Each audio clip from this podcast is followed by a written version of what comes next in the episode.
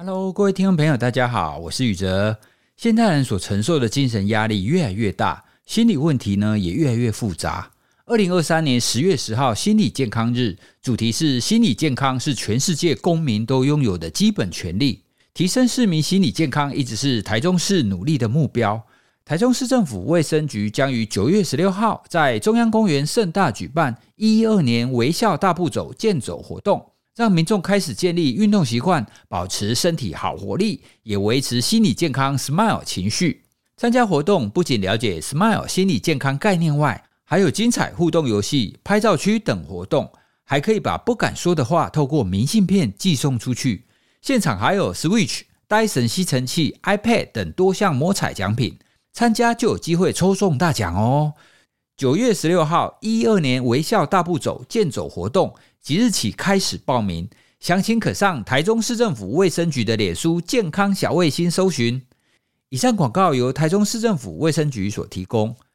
接下来就开始我们今天的节目喽。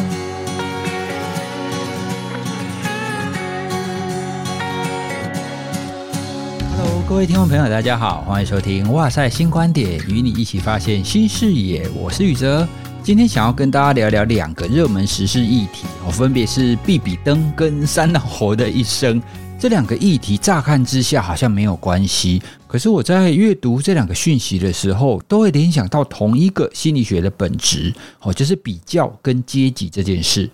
我们先从比比登开始好了，因为这个是比较近的事件。前几天比比登他们又发布了新一波的台湾各个县市的推荐的名单嘛。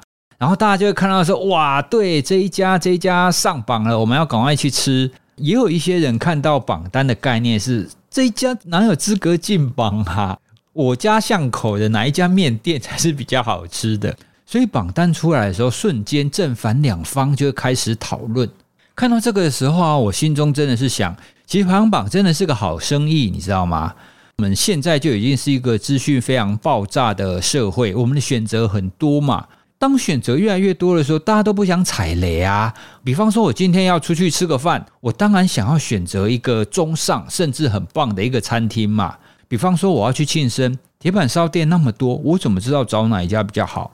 哦，所以一定要有方法来帮助自己做选择嘛。那一般来讲，我们做选择的方法大概有两种。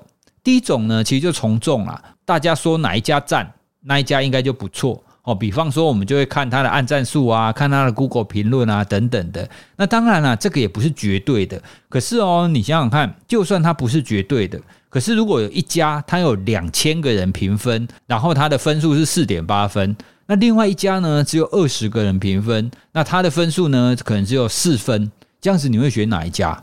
我们多半会选评分比较高的嘛。好，所以这是第一种我们最常用的。第二种呢，就是我们今天要跟大家谈的，就是排行榜。你有没有注意到，其实我们新闻媒体我很喜欢刊登排行榜。那新闻媒体为什么很喜欢刊登呢？因为大家很喜欢看嘛。比方说这一次比比登，还有更高一阶的米其林美食的排行榜，还有大学的排名啊，这些排行榜跟我们刚刚讲的从众其实不一样的哦。这些排行榜背后，它都会有一个单位。然后这个单位呢，会根据某一些你不太理解的演算法跟一些指标去评断出来说，好，你是第几名？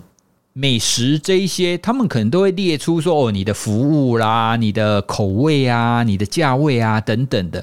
大学排名可能会说，哎，师生比啦，校地啦。可是它有一个地方哦，它内容一定很复杂，它不会让你一目了然，不会跟你讲得非常的清楚。大学排名为例好了，听众朋友，你如果在看大学排名的时候，你浮现出来说，哦，比方说台大，哦，台大赢了哪一间学校？那你觉得他赢的地方是哪里呢？如果是对高中生来讲，他们想象的大学排名可能会觉得说，哇，那排名比较前面的这些学校，他可能老师比较会教啊，学习的资源比较多啊。公布大学排名的，好像现在有两个还三个单位，那有英国的，有美国的。台湾有一年，就是有一个私立大学，它的大学排名就大跃进哦，它好像进步了一百多名吧。其实，在一般的情况底下，很少会有学校在一年当中整个大跳跃往前那么多的哦。所以后来啊，就是有人去打听，才知道这个学校在那一年他聘了几个高引用学者，所谓的高引用学者，他指的就是这个老师，他发表了很多研究，而他发表的研究呢，有很多人都要引用他。这个学校呢，他就在某一年聘入了好像三到五个这种高引用学者，所以他的排行就整个往前了。可是我们想象一下，一间学校，他可能有几百个老师，聘进了三个高引用学者，会对这整个学校的教学品质有提升吗？会对整个学校的研究会有提升吗？其实不会。但是呢，他就会因为这几个就是少数的个案，然后就整个排名就提升了。以上只是简单的跟各位举例，那一些排行榜的单位，它背后那些演算法，它的各个指标的权重，它当中其实有非常多的 make up 哦，有非常多的细节在里头。所以当你了解了这一些之后，其实你就会知道说，诶，那这个排行榜好像跟我想象中的不太一样哦。那这个排行榜真的可信吗？那这个排行榜你还要去关注那么多吗？但是其实像现在台湾各个学校也都会非常关注排行榜啊，所以当你学校很关心这个排行榜的时候，你是不是要想好我怎么让我自己在排行榜当中进步嘛？可是呢，你要怎么进步？因为这个排行榜它里面的那些细节都不知道啊，所以呢就出现了那些专门辅导大学排行榜进步的顾问跟单位，而这些顾问跟单位呢也都会跟那一些公布排行榜那个单位是有关系的。哦，所以这是为什么我前面会讲说，在现在这个社会，我们来做一个排行榜，它真的是一个好生意。回过头来想，你可能会想说啊，这个排行榜如果它没有公布它里面的机制，它没有公信力，我就不会相信啊，我干嘛相信它？理论上是这个样子，但多数人呢，其实还是会想要试看看。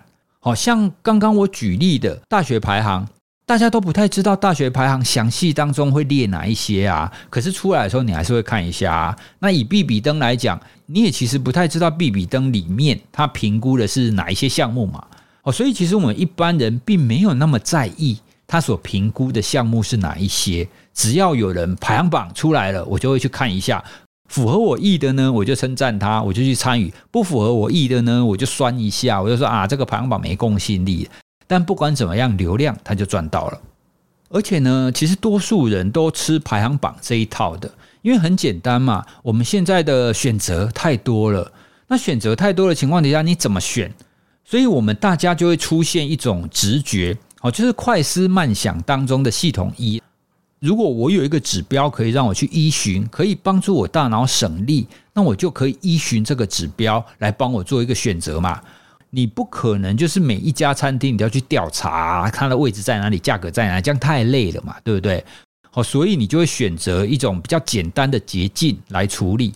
对我们的快思来讲，有指标总比没指标好，因为呢，你只要有指标，你就可以帮你大脑省力，你就可以帮你自己做选择。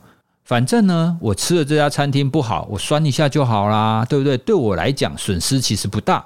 这其实就是排行榜为什么是个好生意的主要原因，而有参考指标总比没有来得好。这件事其实也是我们大脑内建的其中一个机制哦。刚刚我们有提到康纳曼很知名的书就是《快思慢想》，而同时呢，康纳曼也有提出来一种我们称它为定锚效应，背后的概念是，如果你想要去评估一个物品或一个事物的价值，一个数字的时候。你的大脑呢，会不知不觉的受到最近一个数字的影响。举个比较简单的例子，你现在看到拍卖会上，然后拿出来一个好，声称它是乾隆时期的一个尿壶，请大家估价。好，这个时候呢，诶，你就想乾隆时期的尿壶，好了，假设它是真的好了，那么它应该要值多少钱呢？我们内心其实不太有概念嘛。对，它是古董，可是它真的很值钱吗？如果很值钱，应该要值多少？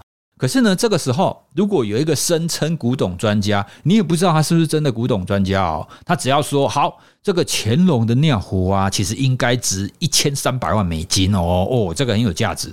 你听了可能会吓一跳，哇，真的吗？一个尿壶要一千三百万美金？但是大家就都会以一千三百万美金这件事情当一个锚点，就当一个基准点来开始向上或向下来比较。比较说好，那到底这个乾隆的尿壶要值多少钱？好，所以这个其实就是一个定锚的效应。当你不知道这个价格的时候，只要有人提出来，大脑就会不知不觉的接受，然后就开始去做微调。哦，所以这跟我们刚刚前面讲的排行榜的概念其实很类似啊。虽然你觉得，诶，这个参考也不知道是不是真的，但是你的大脑还是会不知不觉的去看它。所以这是第一个部分。我在看到比比登榜单的时候，会联想到，对，我们人类就是一个非常热爱比较，然后热爱排行榜的生物啊。因为呢，有排行榜可以让你的大脑省力，可以让你以为自己做出最好的选择。但话说回来，大家这么喜欢看排行榜这件事啊，背后其实隐含着一个要素哦。这个要素呢，其实就是你不在排行榜上。哦，换句话说，当我们是一个置身事外的人，这个时候你在看这个排行榜，你就会很淡然，你就会觉得说啊，反正就看一看啊，反正没关系啊，反正他那些指标黑箱啊，那那些那些指标没有办法代替也没关系啊，反正我只是看看嘛，对不对？当我们是第三者的时候，我们就会是这种态度。可是呢，当我们是排行榜当中的一员的时候，诶，这个情况就会不一样喽。接下来就跟大家聊到，当比较这件事情，如果把你自己也放进去里面的话，也就是说你自己要跟别人做比较的时候，这个时候其实就跟单纯看排行榜心情不太一样喽。哦，因为痛苦就会来了哦，比较会让你不开心。比较会让你不开心这件事情，其实，在山道猴的一生这个影片当中，就会很明显的呈现出来。关于山道猴的一生啊，是前一阵子在 YT 上突然爆红的一个动画短剧。它里面是描述一位在便利商店打工的年轻人，他非常热爱骑机车。一刚开始，他还骑白牌车。哦，那个时候呢，他就会强调说啊，技术比较重要啦，根本不需要重机。哦，因为呢，我技术这么好，那些骑重机的人也骑不赢我。可是后来呢，他就会觉得说，哎，好，好像我还是要骑重机，重机看起来就是帅哦，所以他就去贷款，花了很多钱去买重机，而且还去改车。改车之后呢，当然要去骑啊，当然要去帅给别人看啊。可是你帅给别人看，你的装备又要再增加啊，要让别人拍到很帅的照片啊。拍到很帅的照片之后呢，他又想说，哎，那我是不是要贴到社群上让人家按赞？然后之后开始做社群，那开始做社群之后呢，又会很在意有没有人按赞。这样子连续发展之后，就会出现，就算经济不好，他还是会去跟他的朋友借钱，哦，因为要买装备嘛，因为要帅嘛。关于山道猴的一生这个影片，其实还有很多支线可以讨论。在这边呢，我们就只描述跟我们这一集要谈的，就跟比较有关系。山道猴的这个影片，虽然它是在讲重击圈的事，可是呢，大家看了都会很有感。当中一个部分呢，当然就是他打中了多数人的内心，就是我们都会执着于在一个领域当中要争高低。好像在这个领域当中赢过谁就是荣耀，我就是第一名，然后我就好像要得什么奖一样。以山道猴为例，就是他被拍到很帅的追焦照啦，那他的社群有人暗赞啊。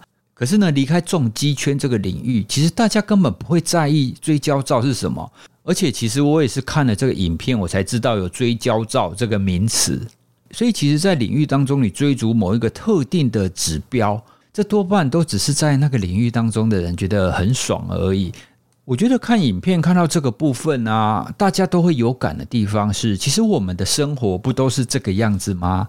我们都是在自己的小小的领域当中在追逐一个好像圣杯或者是指标的东西。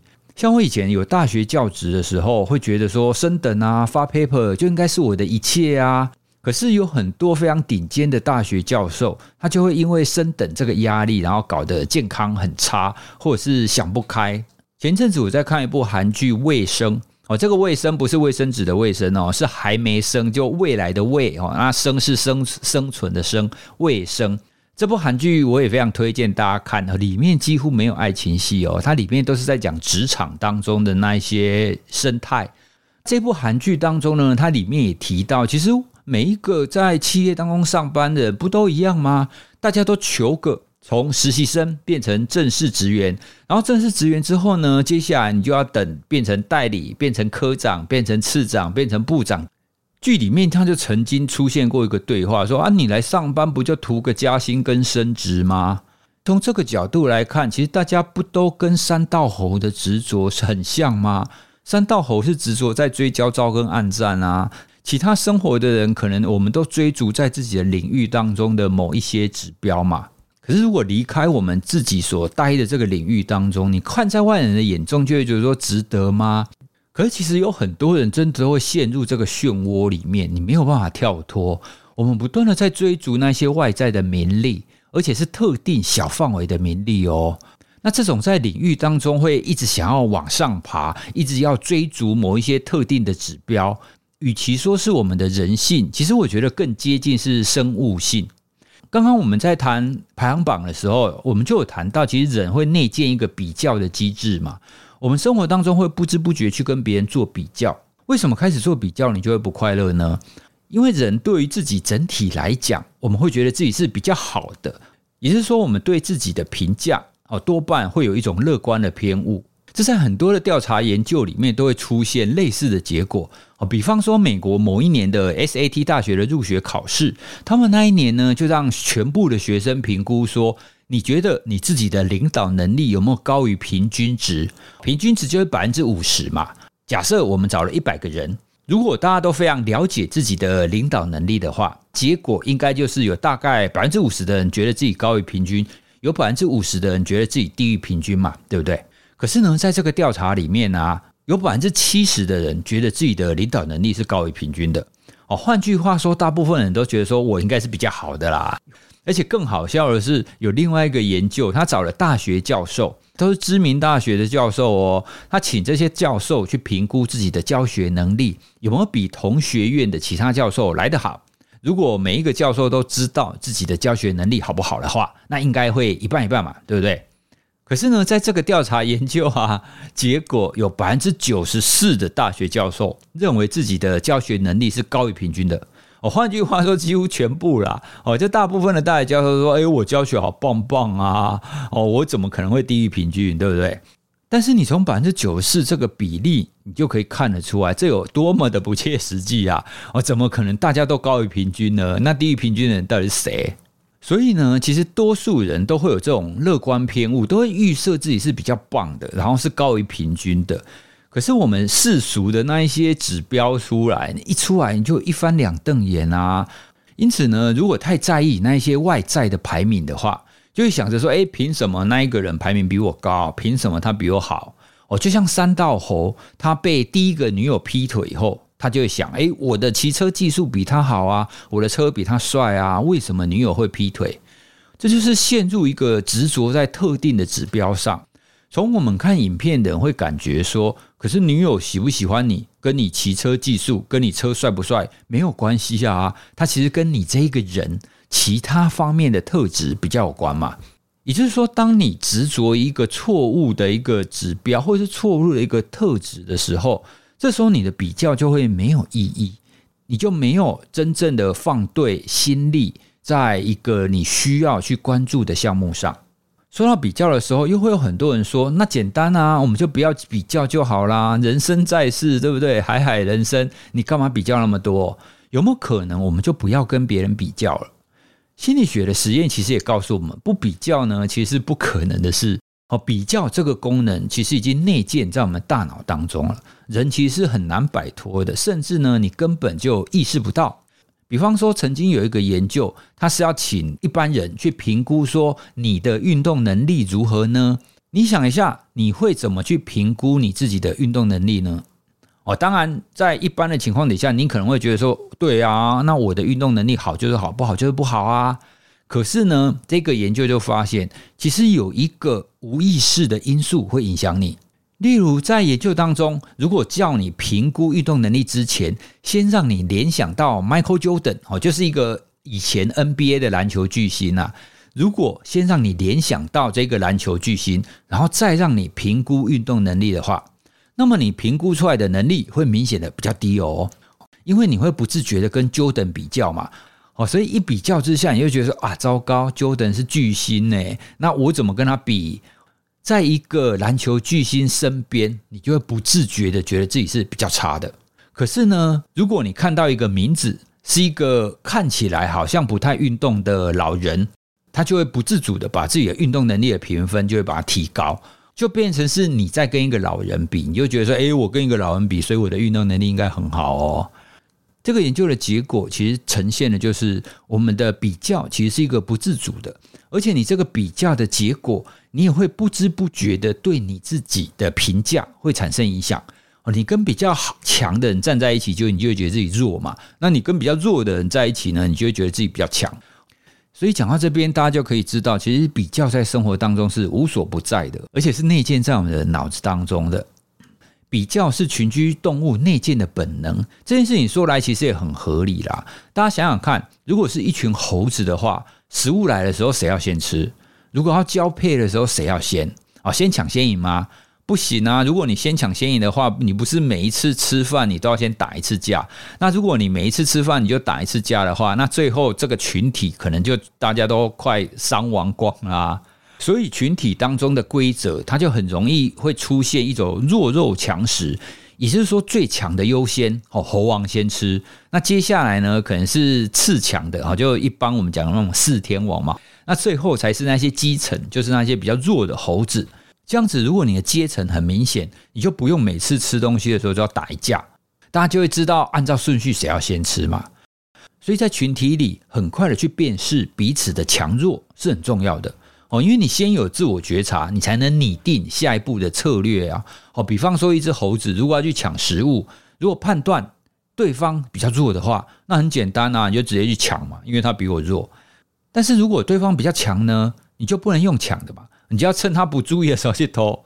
那如果是一样强怎么办呢？你如果评估自己跟他差不多啊，这个时候你就要看风险哦。如果真的只有方圆百里当中只有这个食物，然后自己又快饿死了，这个时候你真的没有其他办法，你就只好跟他打一架嘛。其实从这个例子，我们就可以知道，把自己跟别人做比较，它是一种生物的本能。当我们有这样子的本能之后，你就会比较清楚，你生活上你应该要怎么样进行。但是这样子的生物本能，它原则上啊，原则上它是让你生存用的，它不是让你快乐用的。所以现在在我们生活当中，很多人会觉得不快乐，它其中一个根源，它也是来自于比较啊。像是山道猴的影片当中，有几个转折都会出现在他很在意社群的暗战术哦，他就去看别人的照片啊，跟自己做比较。这在我们生活当中也是一个心理健康的隐忧啊。尤其是青少年，现在青少年上网可以看到全世界跟他年龄差不多的青少年的表现。大家上网会发布在社群当中，当然是呈现自己最好、最帅、最美的那一面啊。看到我们就看到说，哇，这个跟我年龄一样，可能他们怎么都可以那么帅、那么美，怎么那么好？那我怎么这么可怜？其实我们都可以看到，戏剧根本就是在反映人生。很多人的生活都是这个样子，或者是说，我们会被制度。逼的只能够这个样子，有的时候你并不想要在意这个指标，但是你的公司、你的企业就叫你要在意啊。比方说，以前在大学教书的时候，前辈跟同事们都会给我很好的建议，他就会说啊，你现在还没升到正教授以前啊，你就先不要去做那些有的没的，你要先关注那些升等条款里面有写的哦，点数比较高的哦，可以几点的部分。点数以外的事情呢，就比较不重要哦，或者是说点数以外的事情，你以后再做啦。所以在制度当中，你有时候也会被逼的，你只能在意某一些特定的指标。很多企业的业务，他都只能够在意业绩啊，因为他的主管只在意业绩啊。我根本不管你怎么做，反正你的业绩好就好。甚至呢，全职照顾孩子的妈妈。哦，如果把孩子的学业成绩当成是自己生活的成果的话，哦，那就惨了。真的，孩子可怜，自己也可怜。我们不管从戏剧上，或者是从生活当中，都会看到有一些家长，他会不断的把自己的孩子跟其他孩子做比较，然后就会说：“诶，谁谁谁那考第一名，谁谁谁表现得多好，那你怎么没有表现得那么好？那你为了可以跟他一样，你为了要上最好的学校，所以你应该要怎么样怎么样？你要好好的读书，你不应该去玩。”哦，所以这一些其实都是我们如果太过于在意某一些相较之下会比较外在性的、比较世俗性的那一些少数的指标上，我们就会遗漏掉某一些比较本质性的啊，属于我们自己原来想要追求的那一些项目。关于社群呢，很多人也会说啊，你就不要看那些照片就好啦。我看了一个研究之后，我就不小心笑出来，我觉得哇。这个猴子的研究居然跟我们人类根本就一模一样。这个研究呢，它是测试猕猴观看不同的照片，照片当中呢，有猴群当中的猴王，也有猴群当中位阶比较低的那些弱势的猴子。他们看不同的照片，研究者就会给他不同分量的果汁。如果他看猴王，果汁就给他比较少；如果他他看弱势猴，果汁就给他比较多。因为猴子很喜欢喝果汁嘛，所以他理论上应该要学会说：诶，我只要一直看弱势的猴子，我就可以获得比较多果汁啊，对不对？因为这样才是最理性的嘛。可是呢，这个研究很有趣，大部分的猴子呢，倾向于去看猴王哦，也就是说，他宁愿放弃比较多的果汁，而要看着那个高高在上的猴王的照片。这种猴群当中去仰望着猴王的照片，这个概念就很像是大家都会看着那一些 IG 或者是社群上有别人过得很好，然后穿得光鲜亮丽，然后在名车啦，然后去吃很好的美食啊，去看着他们的照片，然后暗赞说哇，好棒哦，好棒哦，对不对？我看到这个研究的时候，我真的是完全映射到我们刚刚讲的那一些情境呢。在群体当中，我们会不自主的去仰望，就是更高的那一些人，然后就会期待自己变成那个样子。可是呢，我们这样子一直不断的比较，你要变成你期待的那个样子，其实不是一时三刻做得到的，甚至呢，也可能永远做不到。哦，所以一旦让你不开心，你可能就会做出很多冲动的决策啊，然后这些冲动的决策可能最终会导致你一个悲惨的结局，好像是三道猴。三道猴下集最后，他为了要跟一个不认识的车友输赢，有没有？然后最终就会出现悲剧。很多人可能会想说啊，如果比较已经内建在我们的人的心中，我们又摆脱不开，那是不是我们人就是注定要不快乐呢？我觉得心理学很有意思的地方是，它让我们知道一些人性。这些人性呢，它是内建，它是预设的，没有错。但是我们仍然可以知道有一些方法可以摆脱它。我们要怎么样摆脱这种比较的漩涡呢？其实解决方法也在山道猴的一生他的影片当中哦。大家还记得山道猴是不是穿着一件 T 恤？那件 T 恤上面呢，就写了四个字，写了“莫忘初衷”。我觉得不管是排行榜啊、阶级啊，你要让自己不要落入那种比较恶性的漩涡当中，关键其实就在莫忘初衷啊！你不要忘了，你做这件事情一刚开始的目的是什么？比方说三道猴，他一刚开始单纯会觉得说，诶，自己骑车很快乐啊，很棒啊。可是后来他慢慢的就去追逐那些追焦照啊，然后追逐社群上暗赞。或者是像大部分的自媒体或 KOL，一刚开始在做节目的时候，大部分都是觉得说，诶，我跟大家分享这个资讯是一件很快乐的事，所以一刚开始的想法都很单纯。可是越来越红之后，就开始会有一些赞助商啊，或一些厂商啊来业配啊，或者是上排行榜啊，他的想法可能就会慢慢的改变，旁边聚集的人也会给他一些别的想法。他原本喜欢分享的心情就会慢慢淡掉了，然后他的焦点可能就会变了。哦，他的焦点可能会变成说：“诶，我今天这一集有多少流量啊？那最近厂商有没有来找我业配啦？那厂商为什么找那一个人业配没有来找我业配啊？或者是价格，他凭什么价格比我更高啊？”到这种情况，其实他的目标就已经完全改变了嘛。他已经被那些外在的那些具体可见的那些指标去冲淡了原本喜欢分享的这个初衷。像是有一些国外或是国内的，不管是必比登或米其林的那些名厨或是店家，他们会宣布放弃，以后就是不再追逐这个米其林的星等。他就是发现这个排行榜会让他不知不觉的去忘掉初衷，他只会在意米其林会评比的那一些项目，他忘了，诶，我一刚开始当厨师是因为我觉得做一个很好吃的东西给人家吃，看到别人吃进去很快乐。这个才是他最开始的初衷，而不是在追逐那一些诶，人家给你一颗星、两颗星或三颗星。山道猴的故事呢，我觉得影片当中他把莫忘初衷一直穿在身上这件事，其实蛮讽刺的。他到最后其实就真的是因为忘了初衷嘛，哦，所以他的关键其实一直穿在他身上。除了莫忘初衷以外，第二点我觉得很重要的是，在我们的生活当中，别忘了除了赛道以外。还有很多其他事情是值得关注的，像是山道猴的影片里面有一直跟他打屁的那些车友，帮他加油啊，会关心他，还会借钱给他。我们生活当中也一样啊，我们都会有家人，会有孩子或者是朋友，这些人呢一直在我们身边。可是其实我们人们常常会不自觉，会忽略了这些人哦，就像空气里面有氧气一样哦，我们已经太习惯了。以至于我们没有去照顾，没有去关心这些人。哦，就像山道猴里面，他的车友里面都车祸啦，他也一点都不会去关心。我们看山道猴的影片，我们可以知道说啊，这个山道猴这样不行啊，你要关心谁？可是我们回到生活当中，我们也有同样的去关心身边的人吗？其实生活当中，我们确实常常会去忽略。就像很多传统的华人男性，哦，总是会觉得说自己在家庭里面所扮演的角色就是要赚钱，哦，所以要把工作做好，然后赚很多钱，赚很多钱，老婆才会快乐，孩子才会快乐，整个家庭生活才会快乐嘛。